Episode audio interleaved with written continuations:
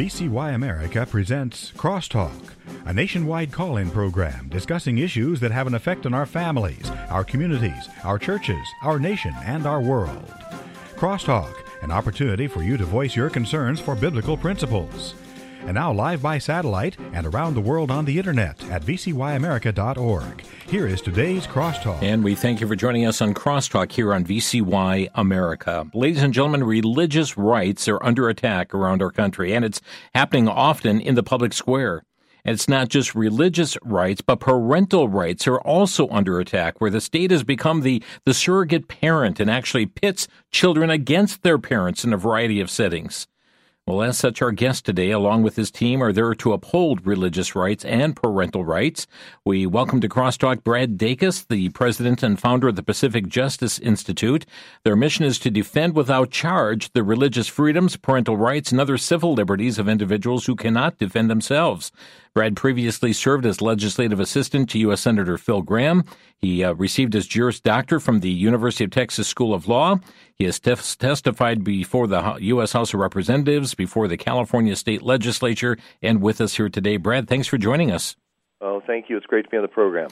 So, we're going to be talking about religious liberty and parental rights uh, here on the program, but I'd like to first get your assessment of yesterday's elections. I mean, results from Ohio indicate voters there enshrined the right to kill a preborn baby in their constitution.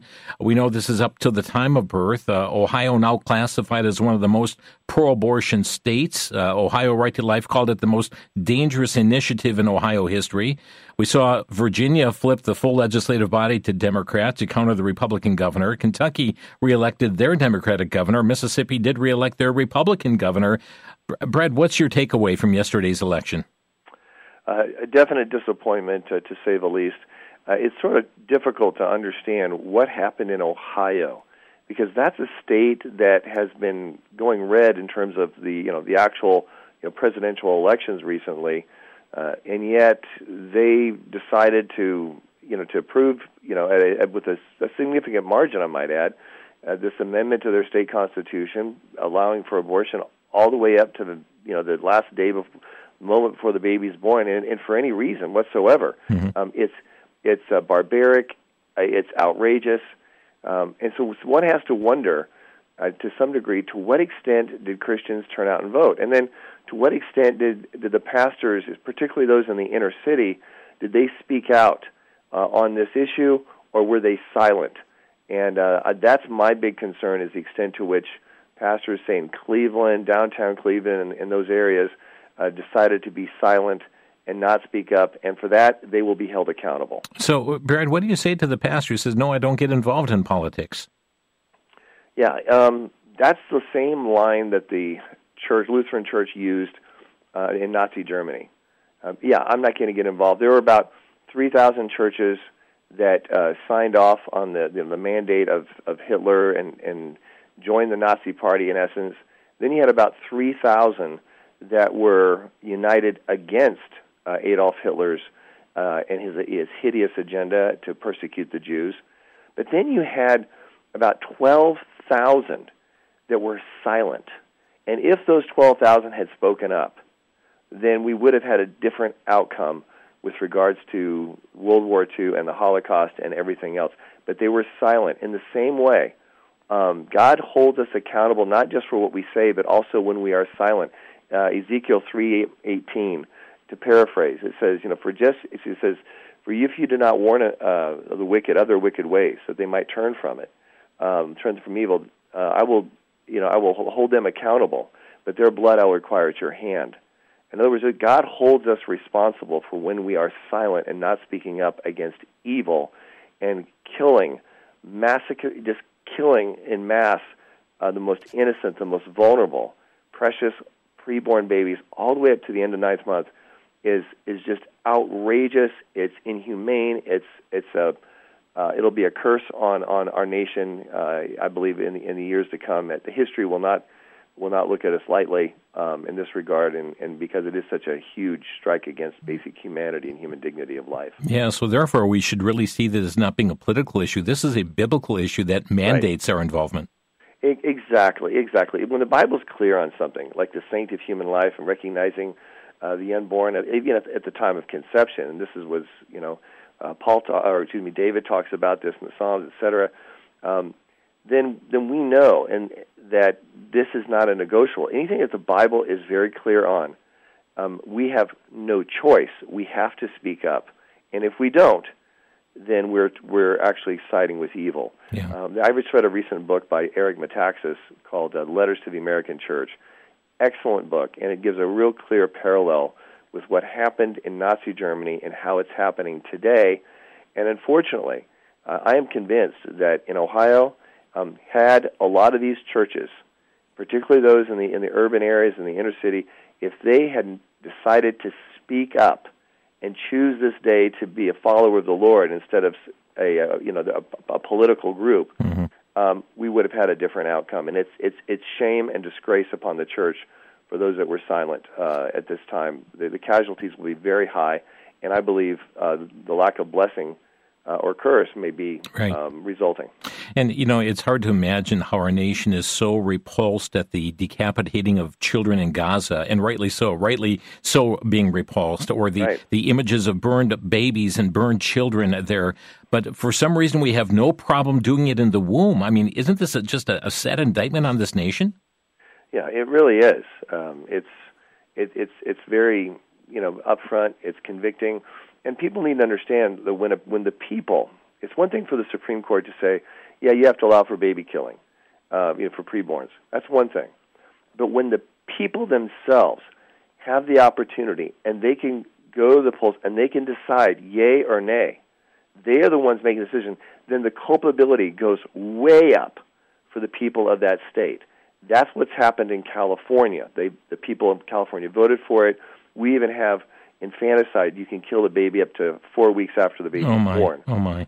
Um, yeah, in California. So the culpability is much higher, and biblically, God is a just God and allows um, levels of culpability to rise prior to judgment. I'm not saying what God's going to do.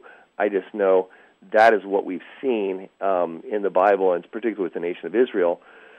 So um, you know, I, I think this is a, a should be a huge concern uh, for everyone, um, particularly those living in a state that has decided such such dastardly things as that. And indeed, friends, we saw judgment fall on this nation, or around the world, I should say, uh, back at the time of Noah, and uh, where man's heart, uh, they were filled with violence, uh, everything that was imaginable, all the evil intents were, were, were just showcased. And the Bible warns us, as it was in the days of Noah, so shall also the coming of the Son of Man be.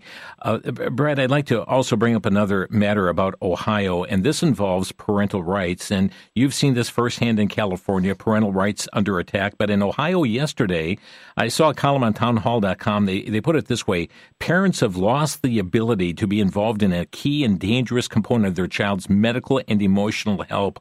Uh, we're not only talking about abortion here, but we're talking about allowing children without parental approval or consent to receive puberty blockers, cross-sex hormones, body body uh, mutilating surgery. Your response, because Ohio has now uh, embraced this as well as as what California is doing.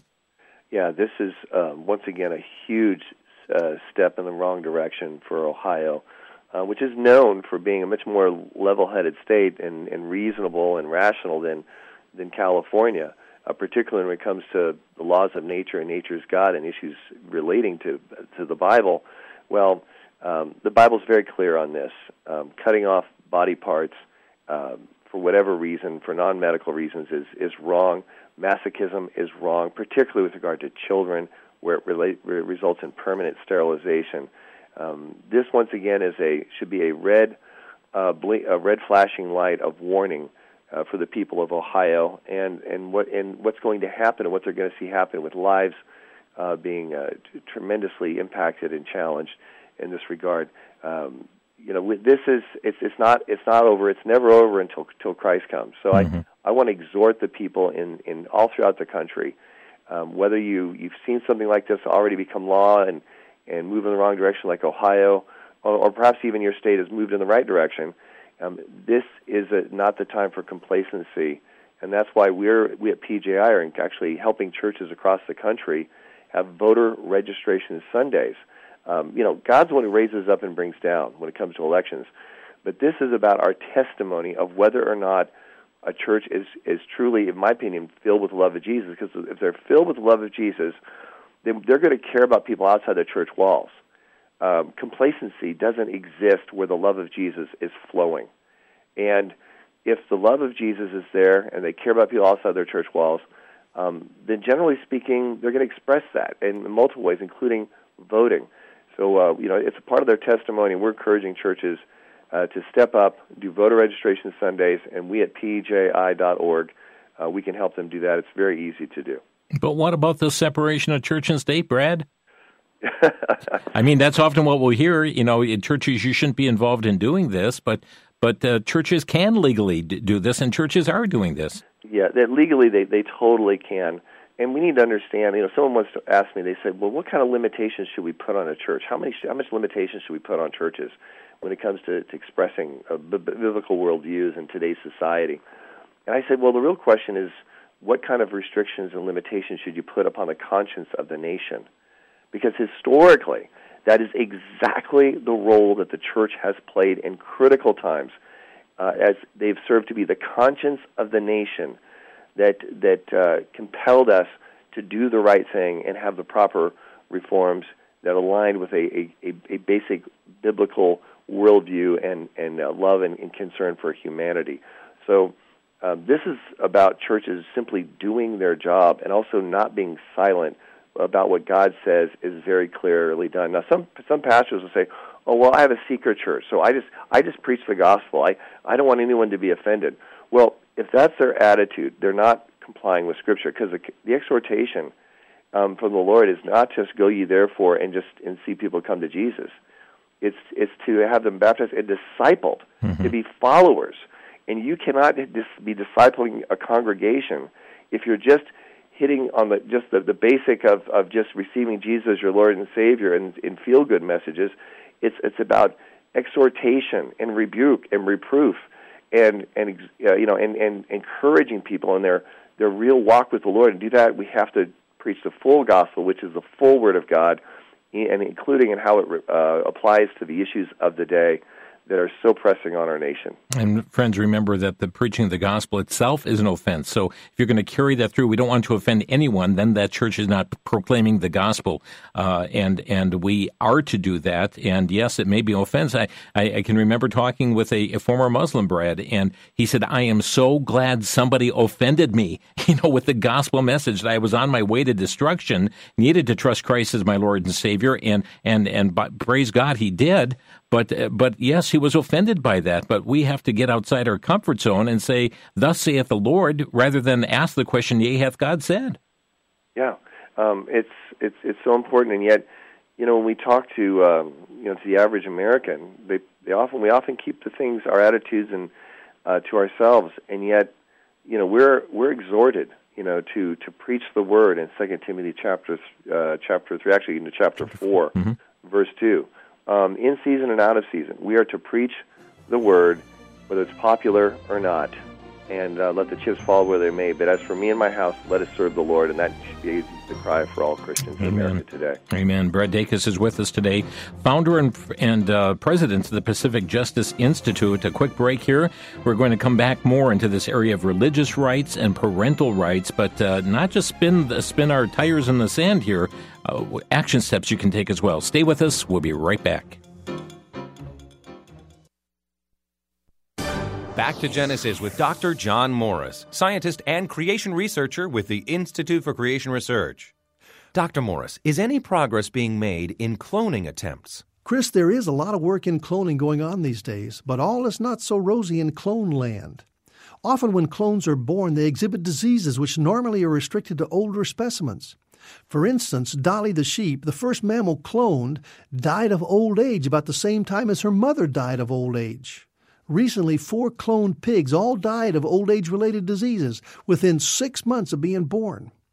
This should make us stop and think before cloning humans. Are we going to have elderly babies? It's not really known yet.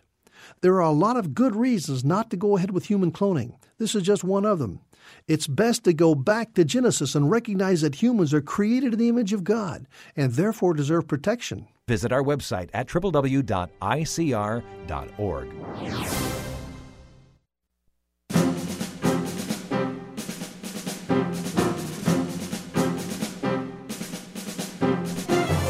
You're listening to Crosstalk on the VCY American Network. Our guest today is Brad Dacus, the president and founder of the Pacific Justice Institute. And tackling this issue of religious and parental rights. Uh, matter of fact, uh, Brad, you through your ministry just had a town hall meeting uh, that that took place. It's available on your website, pacificjustice.org, for people to see.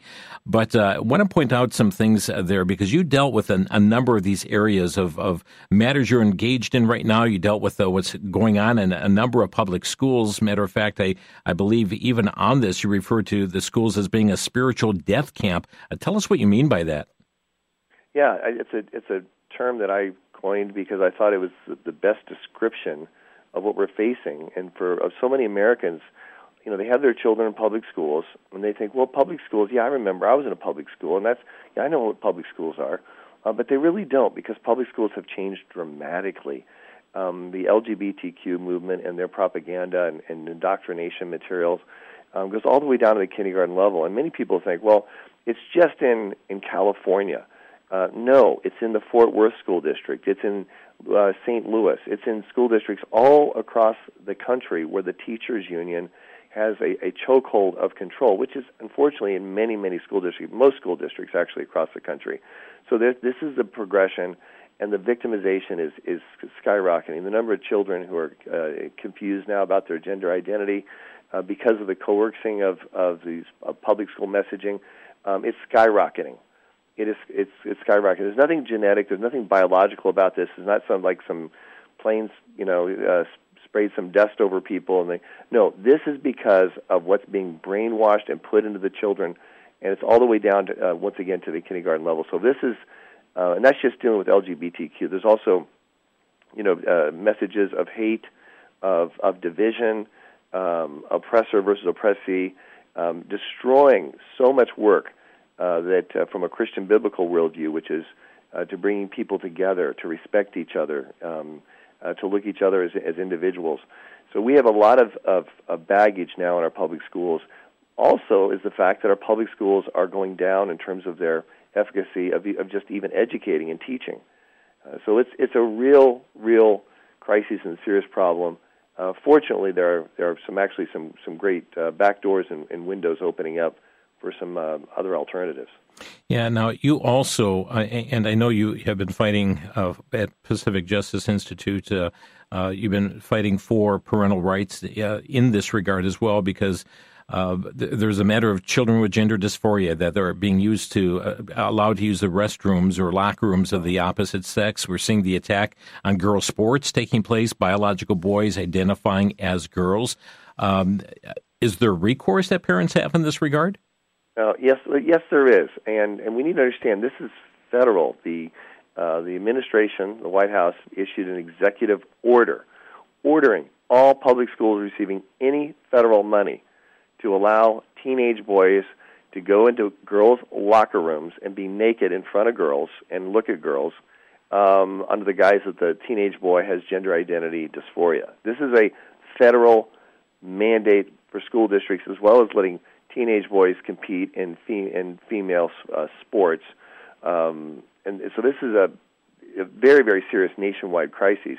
Now, first off, on a state level, you're having some states resisting and pushing back, like Texas, for example, um, and even we even have, you know, some states considering just cutting off the federal funds so they don't have to engage and allow this kind of hideous abuse of girls and women uh, take place. Um, but what parents can do on a local level, wherever they are, is they can put the school district on notice uh, that, and, and this could be also from a, a letter from a, a Christian psychologist, perhaps saying uh, you know that this uh, you know to, for this to, girl to be visually violated on a regular basis or at any time uh, by a teenage boy or uh, from the opposite sex um, is uh, would be harmful, damaging. Putting the school on notice uh, also puts them in a position so that any, if anything does happen and the boy does go in the girl's locker room and see the girl, uh, that the school district can be sued.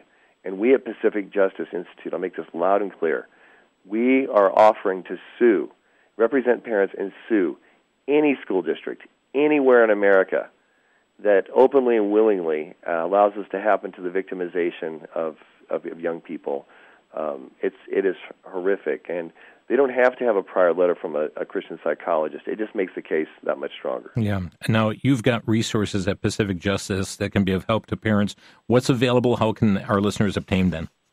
Yeah, well, first, I want to make it uh, everyone know that uh, our, our name is Pacific Justice Institute, but the great news is we actually have more offices now on the East Coast than we do on the West Coast. We're all over the country, uh, th- um, 36 offices in more than 26 states across the country. So that's going to be a valuable resource to know that, that we can go in there uh, and, and deal with school districts wherever they may be in the United States. But we have great resources like you know parents' rights, uh, materials on our website, um, how to reclaim your school, how to legally evangelize public schools. But we also have some great information about homeschool co-ops, um, how churches, small churches, may not have the resources to start a private school, but they can start a homeschool co-op. These are booming across America, and we're very encouraged about that. And and of course, uh, also helping private Christian schools uh, give independent study programs and other alternatives as they deal with uh, the huge burgeoning number of, of parents wishing to take their kids out of public schools. So, what's the contact information? How can these be obtained? It's real easy, and it's all without charge. You can just go to pji.org, P for Pacific, J for Justice, I for Institute, dot org. They can also sign up to get our Legal Insider newsletter, which is really helpful. We right now have over 220 cases in active litigation all across the country. All our cases we take on without charge, and we don't just uh, cherry pick a few high profile cases. So we're there to, to make sure that people get the help they need, so they should not hesitate to contact us and also to sign up to get our free e newsletter. Again, that's pji.org, and you'll find the information available there. Uh, pji.org, and uh, we'll also seek to get a. Uh, do you have the phone number handy as well, Brad?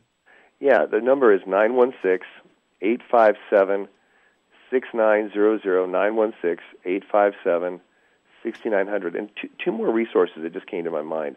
Uh, one is uh, dealing with uh, opt out forms. We have them customized for each of the states with, with the state laws of each state taken into consideration.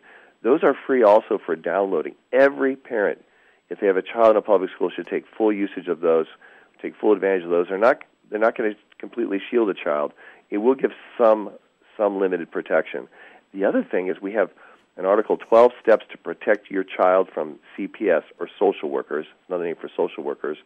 Um, and they can download that for free. Every parent, whether they have, whether they have a child in a homeschool, public school, wherever, uh, that's something they should have on hand. They should download that and have that available because oftentimes when the social worker knocks on the door or calls, um, there's not much time to, to know what to do. They need to know ahead of time what to do, and we strongly, strongly encourage every parent in America to download that information 12 Steps to Protect Your Children from CPS.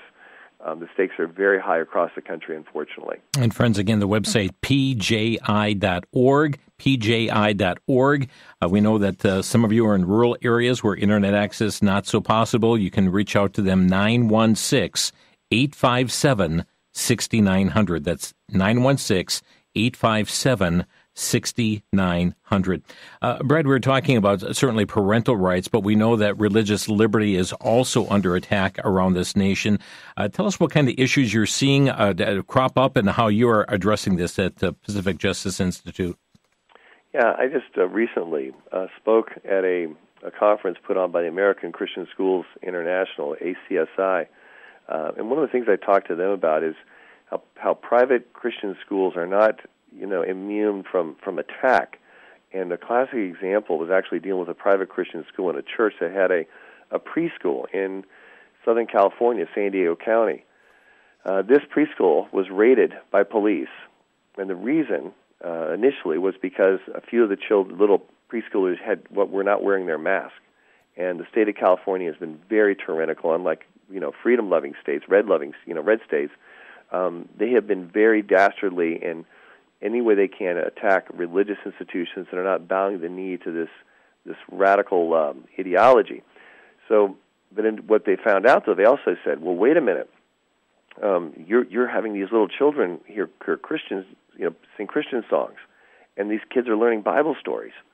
Um, that's illegal in California. Preschools cannot have that in California. Um, and so that's uh, also part of the, the suit. They shut down, completely shut down this wonderful Christian preschool.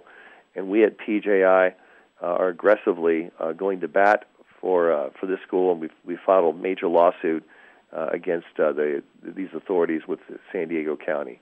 Um, it, it, what happens there can happen at other places, so we're trying to nip it um, to uh, prevent it from happening again and again.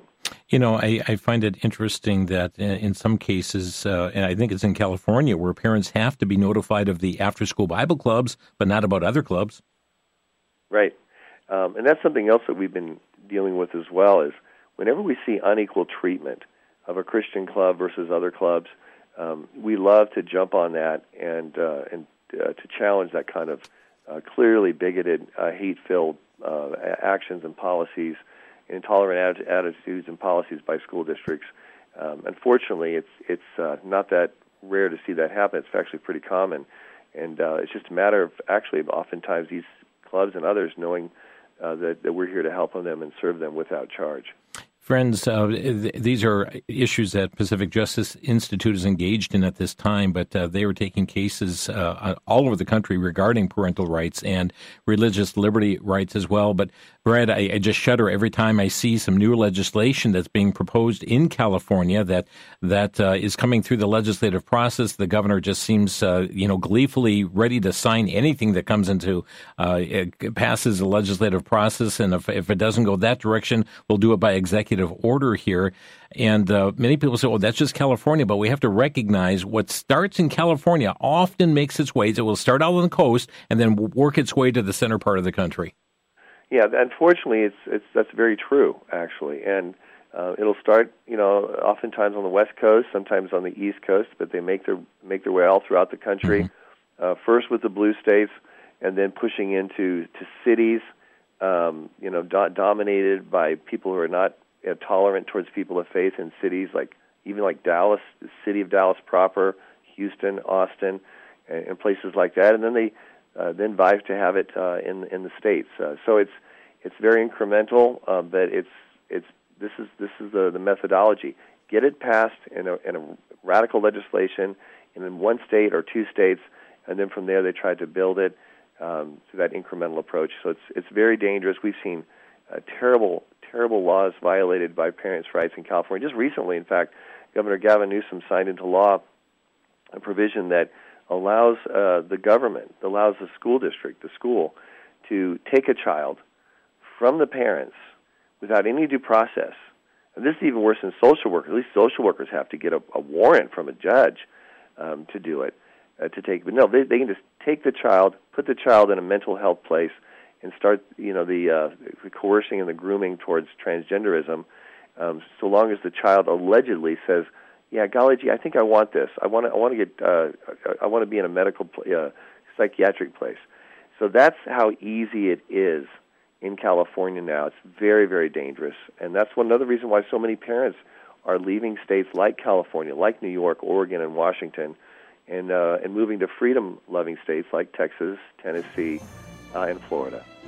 We're going to take a quick break. In a few moments, we'll be opening phone lines, friends, so stand by. But uh, we're going to probe our guest uh, one more time here on how the church fits into all of this. Uh, what is the call of the church for such a time as this? Brad Dacus is with us, president and founder of the Pacific Justice Institute, their website, pji.org.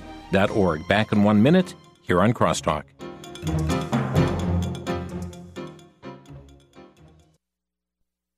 For thousands of years, mankind has been fascinated with the question of what will happen in the future. Many have turned to palm readers, horoscopes, or a myriad of psychics for answers.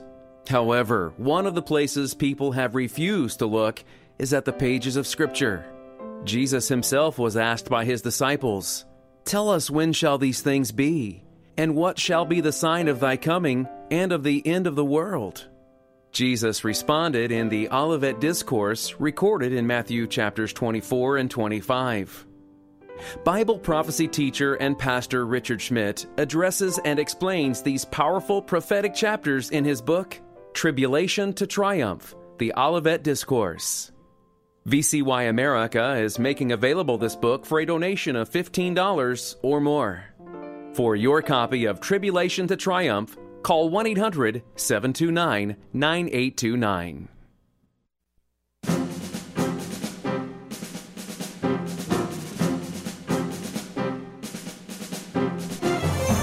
This is Crosstalk on the VCY American Network. Brad Dacus is our guest today, the president and founder of the Pacific Justice Institute and as Brad mentioned, they have opt out forms for every state in the country. Also online, the 12 steps to protect your child from CPS. You can download it at pji.org. If you have further questions or you just can't get it that way, I reach out to them 916 857 6900. That's 916 857 6900.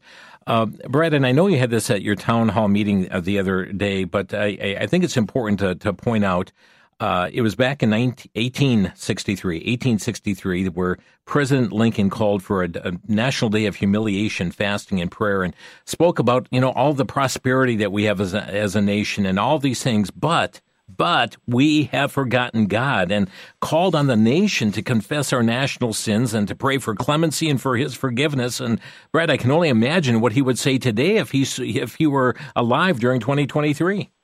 Yeah, uh, it is shocking to see what has happened, not just in the last 150 years um, or, or less. It's it's just within the last 10 years, the last five years. Yeah, um, it is so we've we've gone down so fast in such a, a horrific way, uh, and then even spiritually. You know, uh, the Barna uh, Polling Institute. You know, they've uh, you know released information, and uh, I was very disappointed to see that uh, those professing to be followers of Christ have been you know pretty parallel, pretty you know even um, for much of our history, but then suddenly, just within the last ten years, that number has fallen dramatically.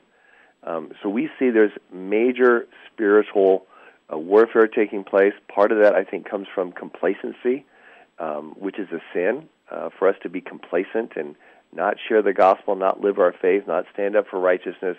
Um, and so uh, it's it's it's happening in our country. And uh, one of the problems is, is that the church will be faced with more and more persecution potentially um, if this trend continues. It's uh, um, you know, but we we know that the Lord nothing takes God by surprise. So the key exhortation here is not to worry, not to be depressed, uh, but just to be faithful with what God's given us and to trust in Him, um, and uh, that He you know knows the uh, the the final outcome and, and what's going to happen. Friends, our phone number to crosstalk one 733 9829 Your questions uh, for our guest today or brief comments, 1 800 733 9829 parental rights under attack all across this nation, religious rights under attack across this nation as well. Uh, 1 800 733 9829. So, Brad, where does the church fit into all of this? What is the church's role and responsibility for such a time as this?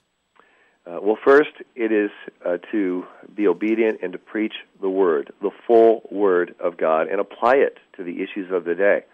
Uh, you know, it's it's insane when you see pastors saying, "I'm going to preach the word, but I'm going to skip anything that's applying to issues of the day."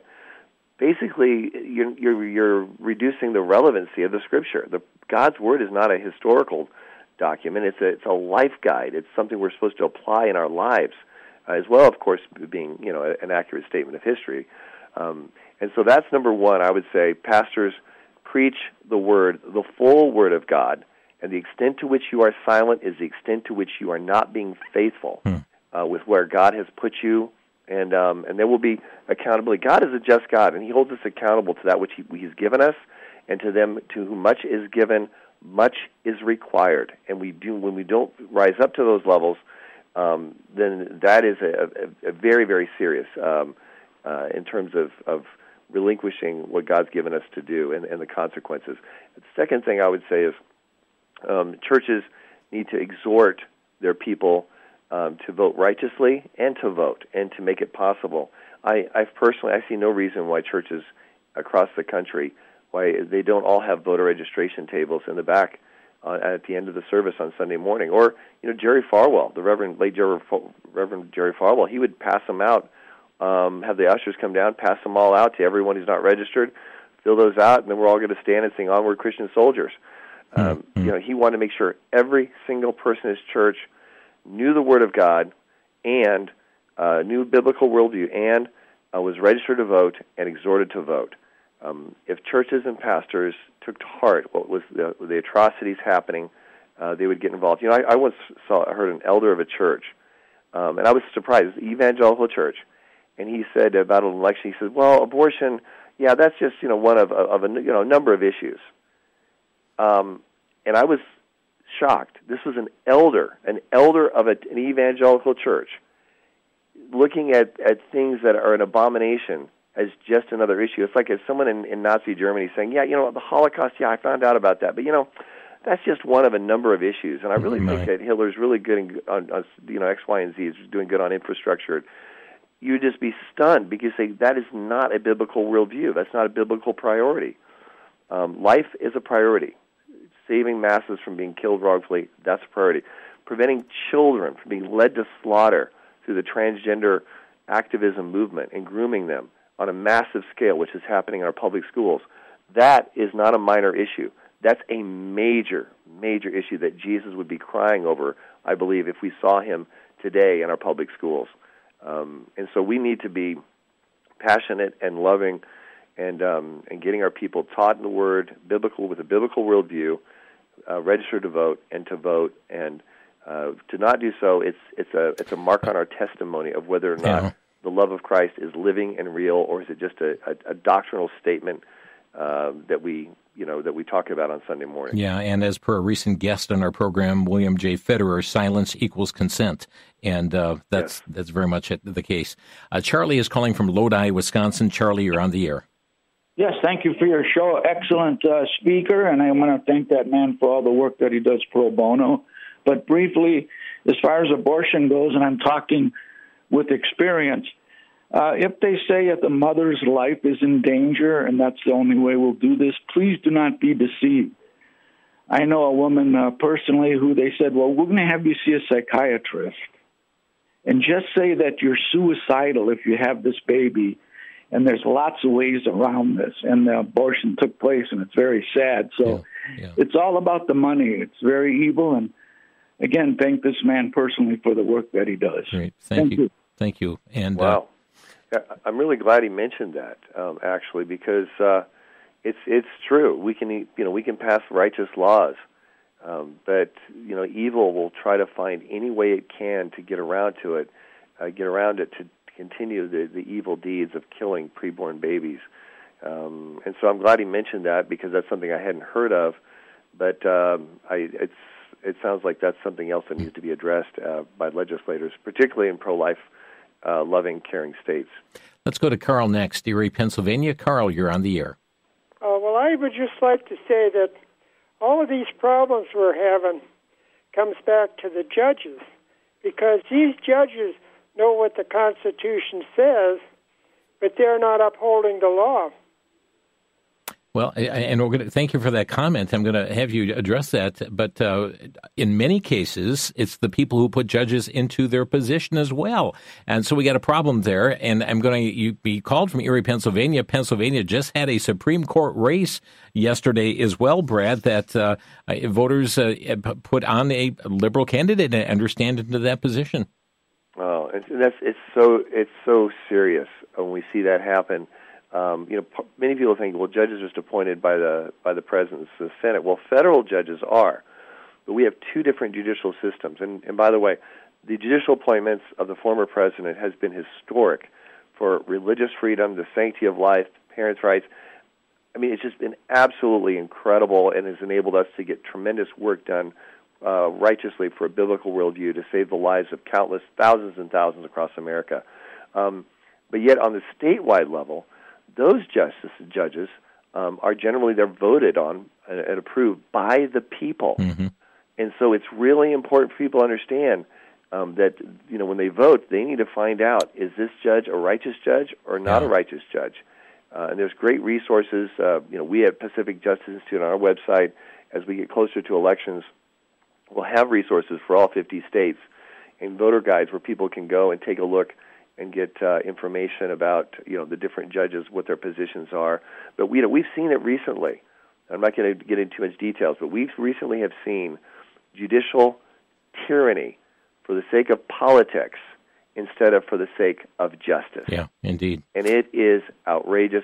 We, the people, are partly responsible because a lot, most of these cases I'm hearing about are coming from state courts where the people are the ones responsible for approving these these judges. And friends, according to another recent guest on Crosstalk here, they indicated that as they've traveled the country, half of of evangelicals are not registered to vote, and on election day, only half of those who are registered actually go and vote. And uh, it, we, it's a stewardship, friends. We, when we have a vote, it's a stewardship before God on how we use that vote. Jerry is calling next from Whitewater. You're on the air, Jerry. Yeah, uh, Sam, that uh, um, option or issue one in Ohio, uh, Pastor Ernie Sanders, uh, he's been doing his program for 50 years. What's right, what's left out of Cleveland. He said they had signs up. Uh, they had like twice as many signs up, and he said the churches were promoting it. There were signs all over the churches, uh, in the churches, and he was happy about that because he said that they were not uh, very prevalent when it when it went through a couple of months ago and it got uh, denied. And he said that they were having issues and the police were behind him and everything, looking for uh, George Soros. He was he was just he had people all over that state. Big money was put in from outside sources, liberal monies, uh, uh, leftist organizations, big time. Yeah, and they were stealing the signs. Uh, the liberals were stealing the signs and Pastor Ernie Sanders talked about it on his program that mm. you know he's on Monday through Friday. What's yeah. right, what's left. Thank you, Jerry. And, yeah, yeah. Uh, th- this is an issue, uh, Brad, too. I mean, where we see, you know, those who have uh, th- those who deny God have have really uh, they love death, and and they will go to all, you know, there, there's no extent to their end as to what they will do to, you know, come into states here to to persuade the vote. And there are some big monies that were going into Ohio on this issue. Yeah, it it is it is uh, unfortunate, and then there is a, also an element of of voter fraud that comes into play oftentimes in elections more t- more today than than uh, just uh, ten or twenty years ago. Um, and we uh, with Pacific Justice are actually helping churches uh, to uh, re- you know recruit their people in their church to be poll watchers and poll workers. Uh, poll workers are actually paid and they count the ballots. Poll watchers are people who volunteer and they watch the counting and make sure that there's not corruption. Mm-hmm. Um, you know, we know of, I know of a congressional race just recently um, in uh, Southern California, and had there not had the church not been involved and had poll workers and poll watchers, uh, more than 350 votes that were corrupt and fraudulent would have counted, and someone else would be sitting in, in that, that seat in, in uh, Congress. But instead, they caught it. They caught the corruption, um, and of course, we see it on a wide scale. And uh, that's you know as we look at elections coming forward, that's something that Christians need to be willing to to step up and do to be poll workers, poll watchers for every poll in America, and uh, to uh, to to start really uh, holding holding things uh, and individuals accountable uh, to prevent fraud and corruption, which has been far too much of a problem recently. We're going to take a quick break. So Pam, stand the line. Kaya, Mary, others, stand the line. We'll get to your calls right after this uh, one minute break. Brad Dacus is our guest today from Pacific Justice Institute. Their website pji.org, pji.org, or you can reach out at 916 857 6900. Back in one minute here on Crosstalk.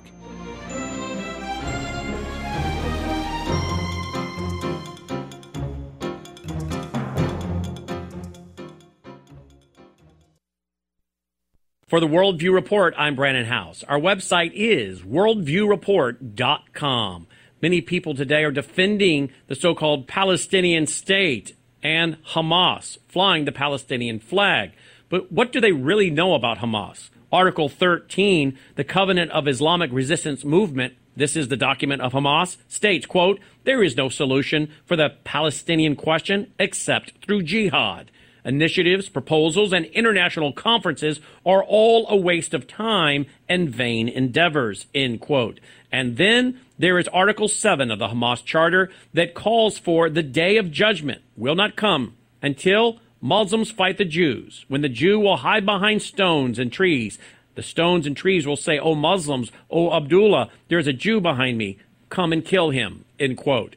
Hamas is a terrorist organization founded in 1987. I don't think Christians should be defending this group at all.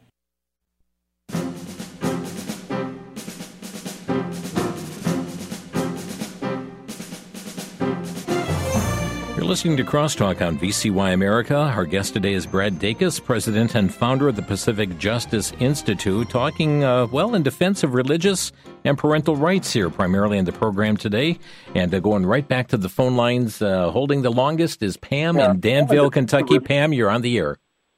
Okay, thank you. Pam, you're on the air. Please go ahead.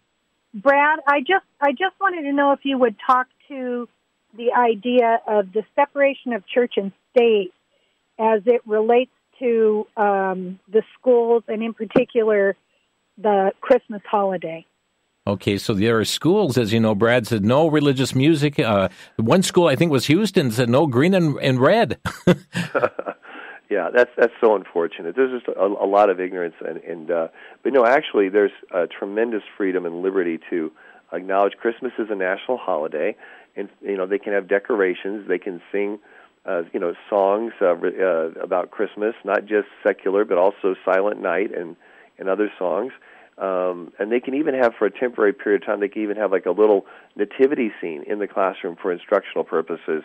We talk about that and other things uh, to evangelize in public schools in our book reclaim your school which you can download for free on our website pji dot org uh, but uh, Christmas is a great time for for uh, students to to be exposed to something very positive and uh, and encouraging in our in our nation, which is the the, holiday, the Christmas holiday. And you know, the sad thing is, a lot of kids have no idea what what Christmas is, mm-hmm. where it came from. Um, they should, whether they're Christian or not, they should understand that. It gives more understanding, gives greater um, compassion and, and, accommodation, and I think that's just a, a, a, good principle to follow. Great. Again, that's called Reclaim Your School. That's a document on your website. Yeah, it's a free book. It's actually a it's a published book, but we went ahead and put it on the website. People mm. can download the book for free at the website, um, and it's it's it's really equipping in terms of parents, pastors, students, teachers, even school board members. Has model policies for school districts and school boards to adopt, which can be very helpful to parents who are involved in their local school boards. Pam, thanks so much. Let's go to Kaya in Gaston, South Carolina. You're on the air. Okay. Um, so, okay, thank you. So, um, my question is um, I'm blind and visually impaired, blind visually impaired, and um, I wanted to actually, I, I, I told my parents, hey, um, I should go to a a Christian school because the schools for the blind, they're you know, they're just like the state schools. They brainwash the children, they teach all kinds of stuff about genders and sexual orientations and you know, even teachers saying stuff like God doesn't have to be male, God can be female, mm-hmm. and, and you know, all kinds of stuff like that. Oh. And yes, and and um, you know, I when I was 12 and a half, I accepted Jesus as my Lord and Savior. Wonderful. And praise the Lord, I got a Bible when I was 14. He made a way for me to, to mm-hmm. get access to a Bible when I was 14 in audio and in Braille. Um, and, you know, like the, the, the, I'm kind of concerned for the parents of the blind and visually impaired mm-hmm. that are Christian because, you know, the Bible says we're supposed to parents are supposed to train their children up in the nurture and admonition of the Lord and teach their children to, to you know, follow the Lord and, and raise their children up with biblical values. And you can't, when you're sending your child off to a specialized school for the deaf and the blind, you're you're trusting in someone who you don't even know and you don't even trust to raise your children up in a place that's funded by the state and they are brainwashed and they're not mm-hmm. teaching the children b- biblically. So I wonder if there is a way for blind and visually impaired people to get um, independent living skills and get a Christian education. Sure, Kaya, and for sake of time here, I'm going to have our guest respond to that because time is going very quickly. Uh, any thoughts uh, for Kaya here, Brad? This is new to me. I've never heard this before, uh, and this kind of um, indoctrination taking place at, at, at places, schools for the blind. Um, and I would encourage them to contact our office and let our legal team take a look at it and see what we can do. And we, of course, would look at the laws in your state as well uh, to see what we can do because um, it's a unique situation. Students are mm-hmm. are boarding there, they're living there away from their families. Um, there should be um, uh, you know the proper scrutiny and sensitivity to parents and their their wishes in, in those situations. Um, so yeah, please please contact us, um, and we'd love to, to look into this much more for, thoroughly. Great, Kaya. We'll be giving a phone number here in just a little while, and and uh, let me just also mention. I mean, one of the affiliates here of Crosstalk is Pensacola Christian College, and and uh, they have video series to help uh, you know for homeschooling purposes, and uh, and I'm confident the audio from there will be beneficial as well, and that may be another resource there for you. Uh, Mary in Palmyra, Wisconsin, you're on the air. Yes, hi, good afternoon. Um, I just wanted to bring light to um, the abortion topic. Um, I'm just a little confused and wondering if others out there feel the same way. Um, why is it when a woman who is pregnant with child, um, when she is, uh, sadly, there have been a couple instances, and there is one just recently, where a woman was killed due to a car accident and the person who is negligent, um, they are charged with two murders mm-hmm. instead of one. So mm-hmm. murder of the mother and murder of the child. Mm-hmm. But yet everybody is in all in favor of abortion. Yeah. I just don't understand that. it's yeah, it's it's hard to rationalize that, Mary. Uh, Brad, we've got forty seconds. Your comment here. Uh, she's absolutely correct. Um, bottom line is if someone is a person for one thing, they should be a person for other things. We don't suddenly not become a person because of environmental factors that come around us and circumstances. So it, you're right. Whenever we violate the laws of nature, nature's God, we have confusion, we have inconsistencies and injustices. And she spelled it out very clearly, and that's why we need to be compelled to to step up and protect the preborn. They're either a person or they're not a person and if they're and if they're a person for in terms of murder um, prosecutions, then they're also a person to be protected from all murder, including that from an abortionist. Thank you for the call, and I wish we had time for more calls. Our closing music is running, so we're sorry to other callers yet on hold. Brad Dacus is with us from Pacific Justice Institute. Their website, pji.org, pji.org. Their number, 916 857 6900. That's 916 857 6900. Brad, thanks so much for being with us. Thank you. It's always a pleasure. And friends, thanks for joining us today on Crosstalk. Let's be salt, let's be light. You've been listening to Crosstalk via satellite and the internet from VCY America. Views expressed may or may not be those of this station. For a CD of today's program, send a donation of $6 or more to VCY Tape Ministry, 3434 West Kilbourn Avenue, Milwaukee, Wisconsin 53208, or download by RSS or podcast from crosstalkamerica.com. And join us again for Crosstalk.